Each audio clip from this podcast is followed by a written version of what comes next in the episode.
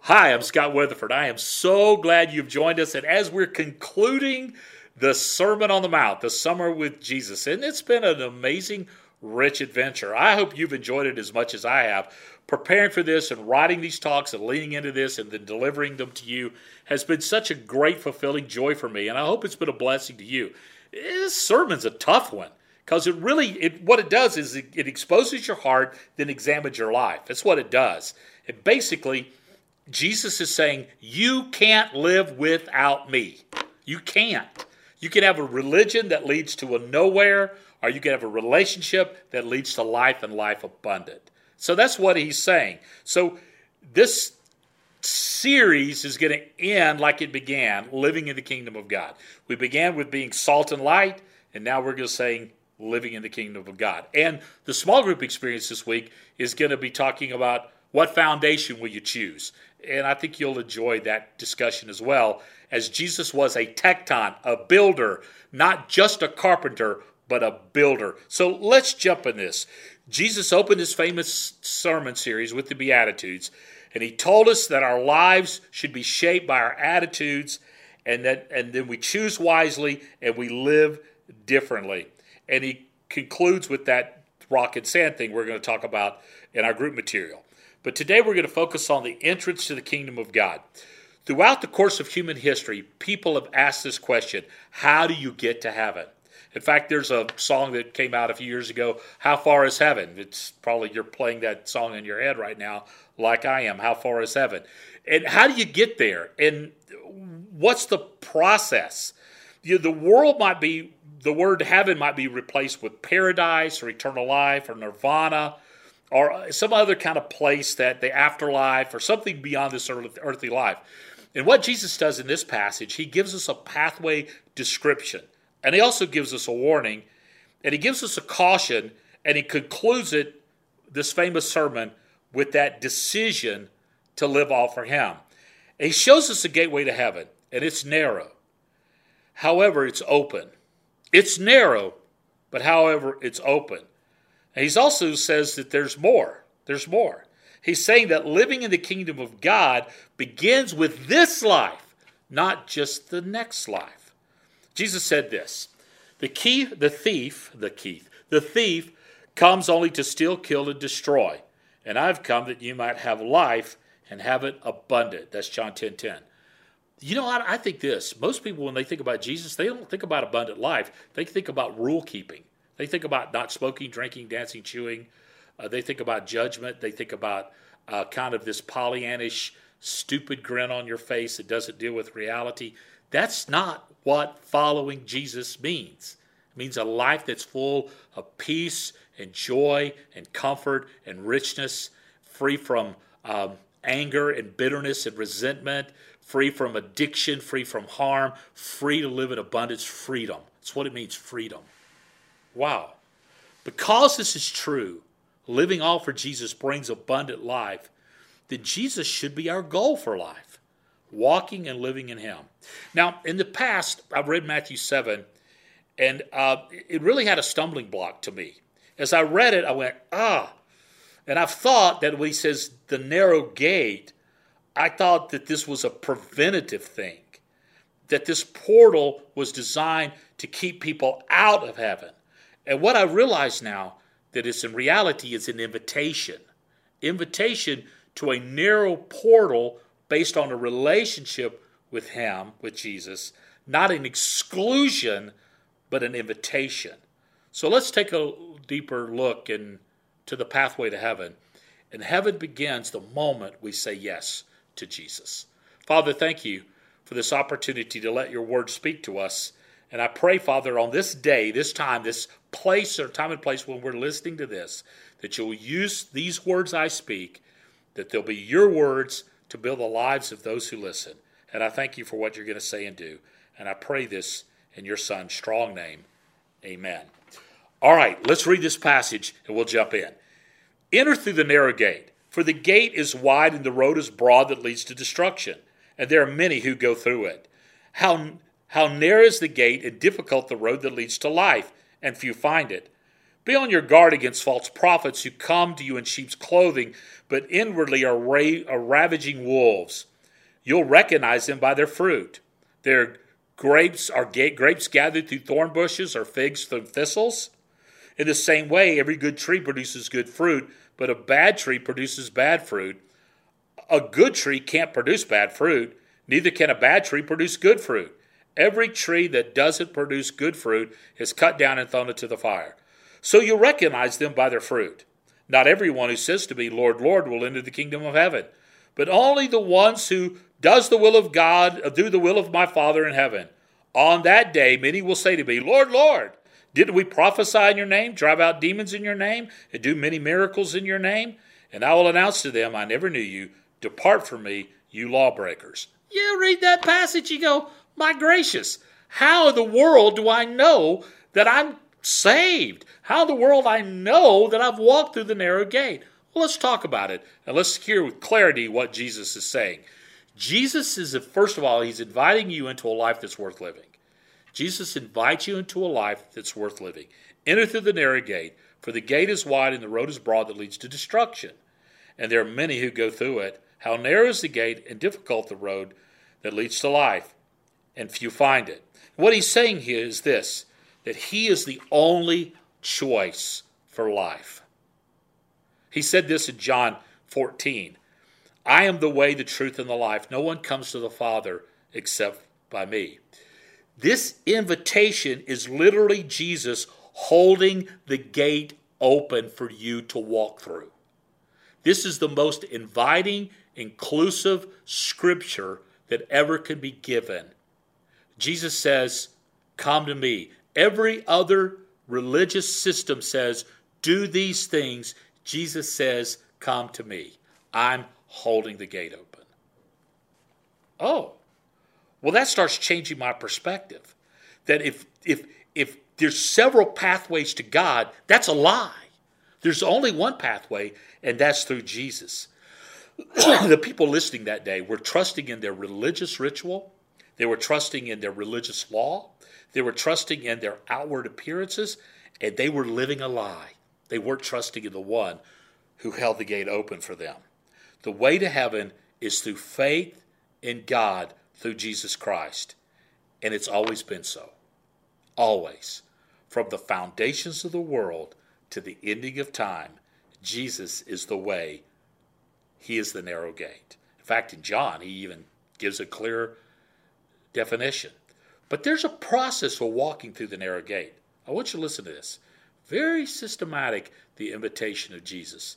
In this way, said, narrows the pathway and, and, and difficult is the life. Because on the way of this pathway, when I walk through the gate, I've got to make some further commitments. Not to get me through the gate, no, but to find the life.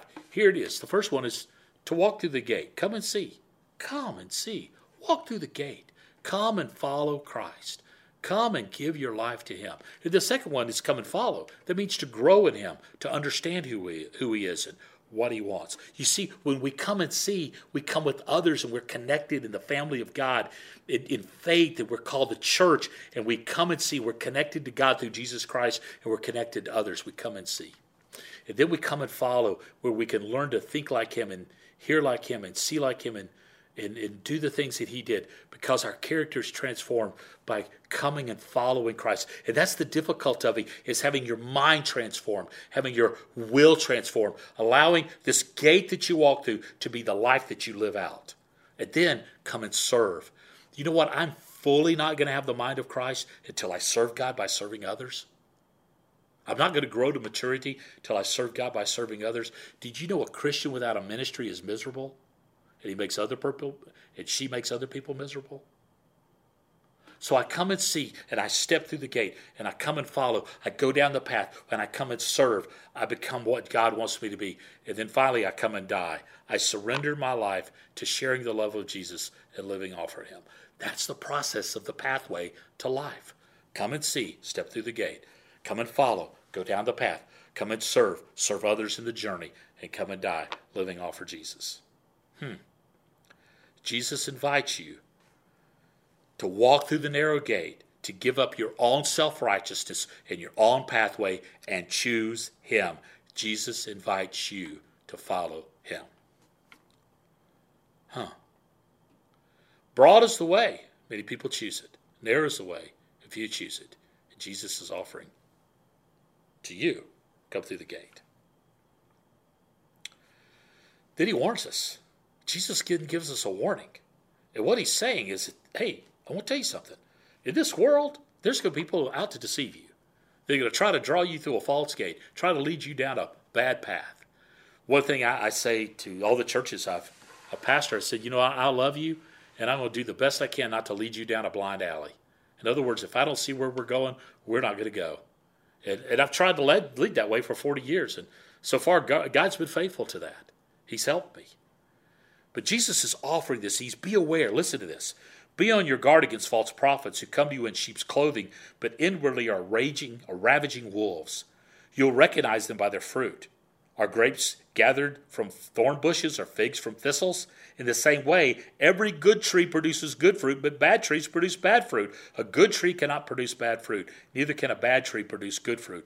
Every tree will produce good fruit. Every tree that doesn't produce good fruit will be cut down and thrown into the fire. So you'll be recognized, you will recognize them by their fruit. Wow. What does this really mean? Is what it means. I, as a person, and you as a person, we're going to drift towards distracting the distractions around us instead of the Savior in front of us. That's why I have to be aware of the false prophets, the distractions, the noise around us, instead of the Savior in front of us. He's saying, Be aware. When you choose to follow Jesus, you walk into the narrow gate. Now, listen, Jesus closes the gate behind you. Huh. You were secure in your salvation when you say, Jesus, I'm yours. However, you could lose the joy of your salvation by being deceived or distracted by false prophets and by wolves in sheep's clothing. That's why he warns you. How do you spot a wolf? How do you spot a false prophet? Let me give you some things that, that may help you. The teaching more about the reward of God than surrender to God. A self centered gospel is not the real gospel. Teaching more about the reward of the gospel instead of surrender to God. Teachings, there are many pathways to God. It doesn't matter what you believe as long as you're, you're sincere. Really? Cannibals are sincere and they eat one another. Hello? I'm not going to tell all the cannibal jokes. No repentance of sin or turning away from sin. No godly sorrow.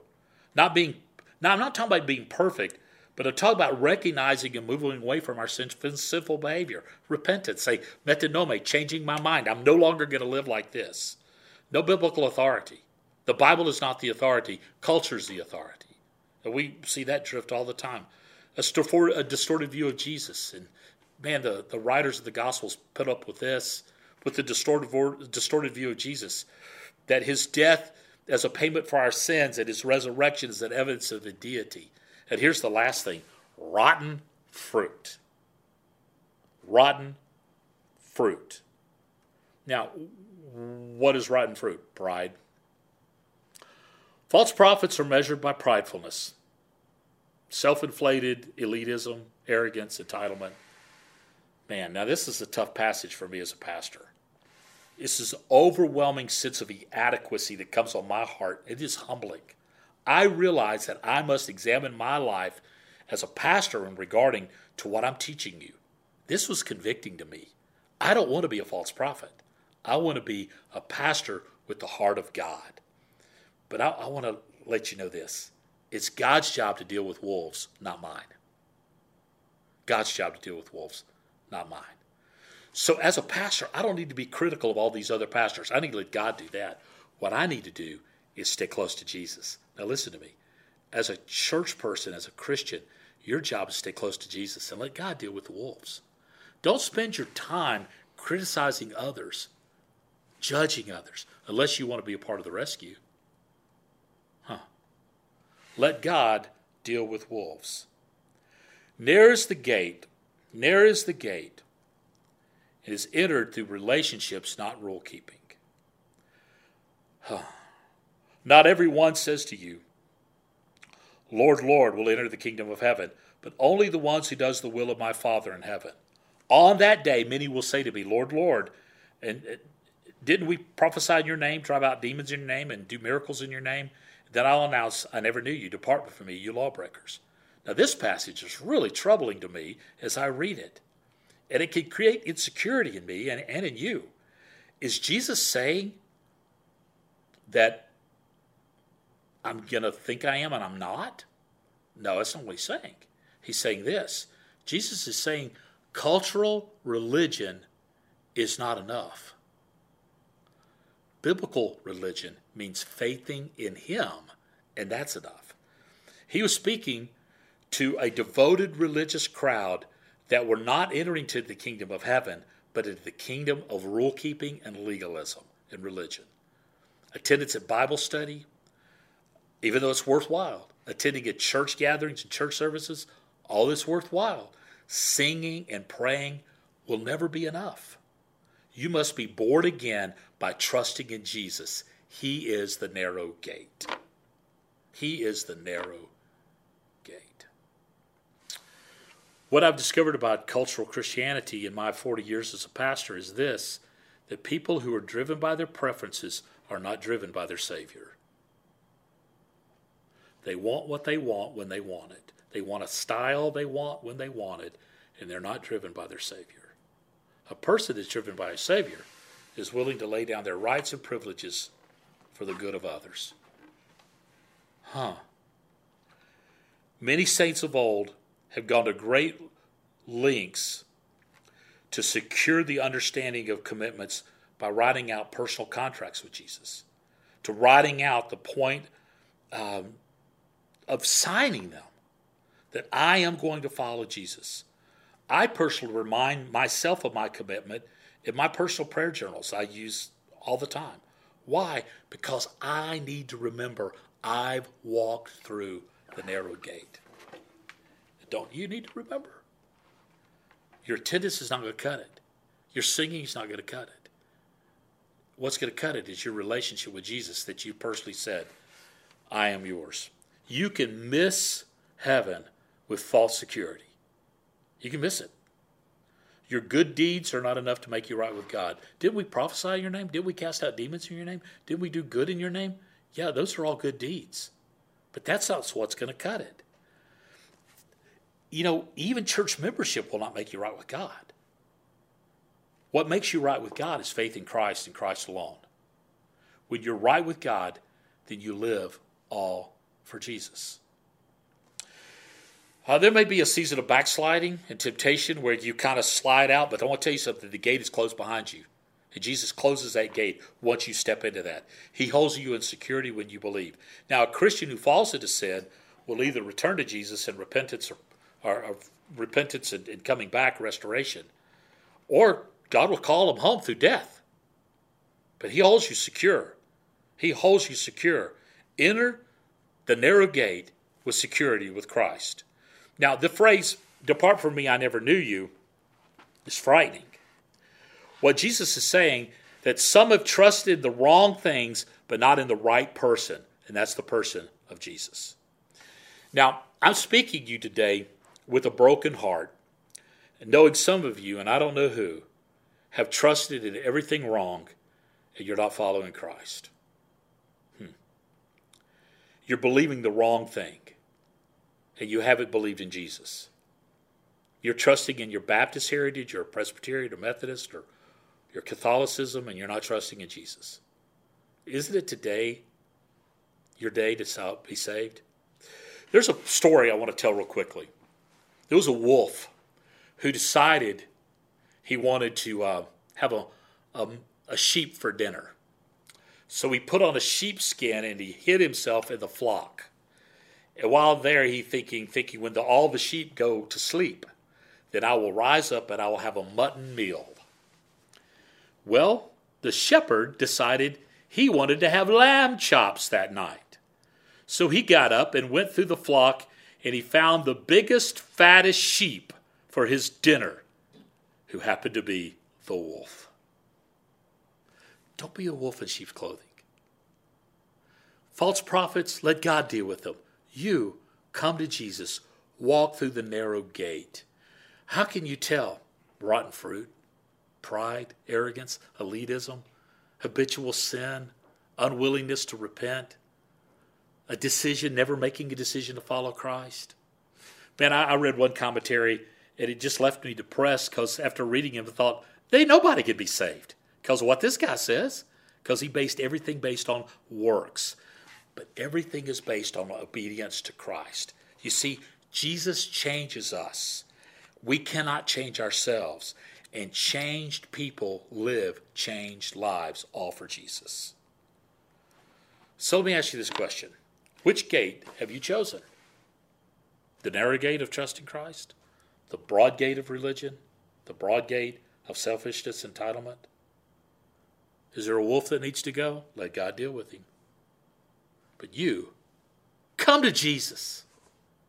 Walk through the gate and live. Father, thank you for what you've said to us this morning. And I pray that, uh, whenever we're listening to this, and I pray that you will just move in our hearts to make the commitments and decisions we need to make. Some listening may need to come and see, and give their lives to you, walk through the gate. Some need to go further with you and follow you and let their character be conformed to your image. Some need to serve you by serving others. Some need to surrender to you areas of their life that have never been surrendered. They're willing to, to share the love of God in word and deed. Help us to make those steps, Father. For those of you who need to step into the kingdom of God, walking through the narrow gate, I want to invite you right now to give your life to Jesus. Simply pray with me, Jesus, I'm yours. I repent of my sins. Come into my heart and be my Savior, and I'm going to live for you. Step through that gate today, and then live all for Jesus. Some of you need to come back to Jesus. Man, the gate's closed behind you, but boy, you sure are pushing on it. What do you need to do? What do you need to adjust? What needs to happen?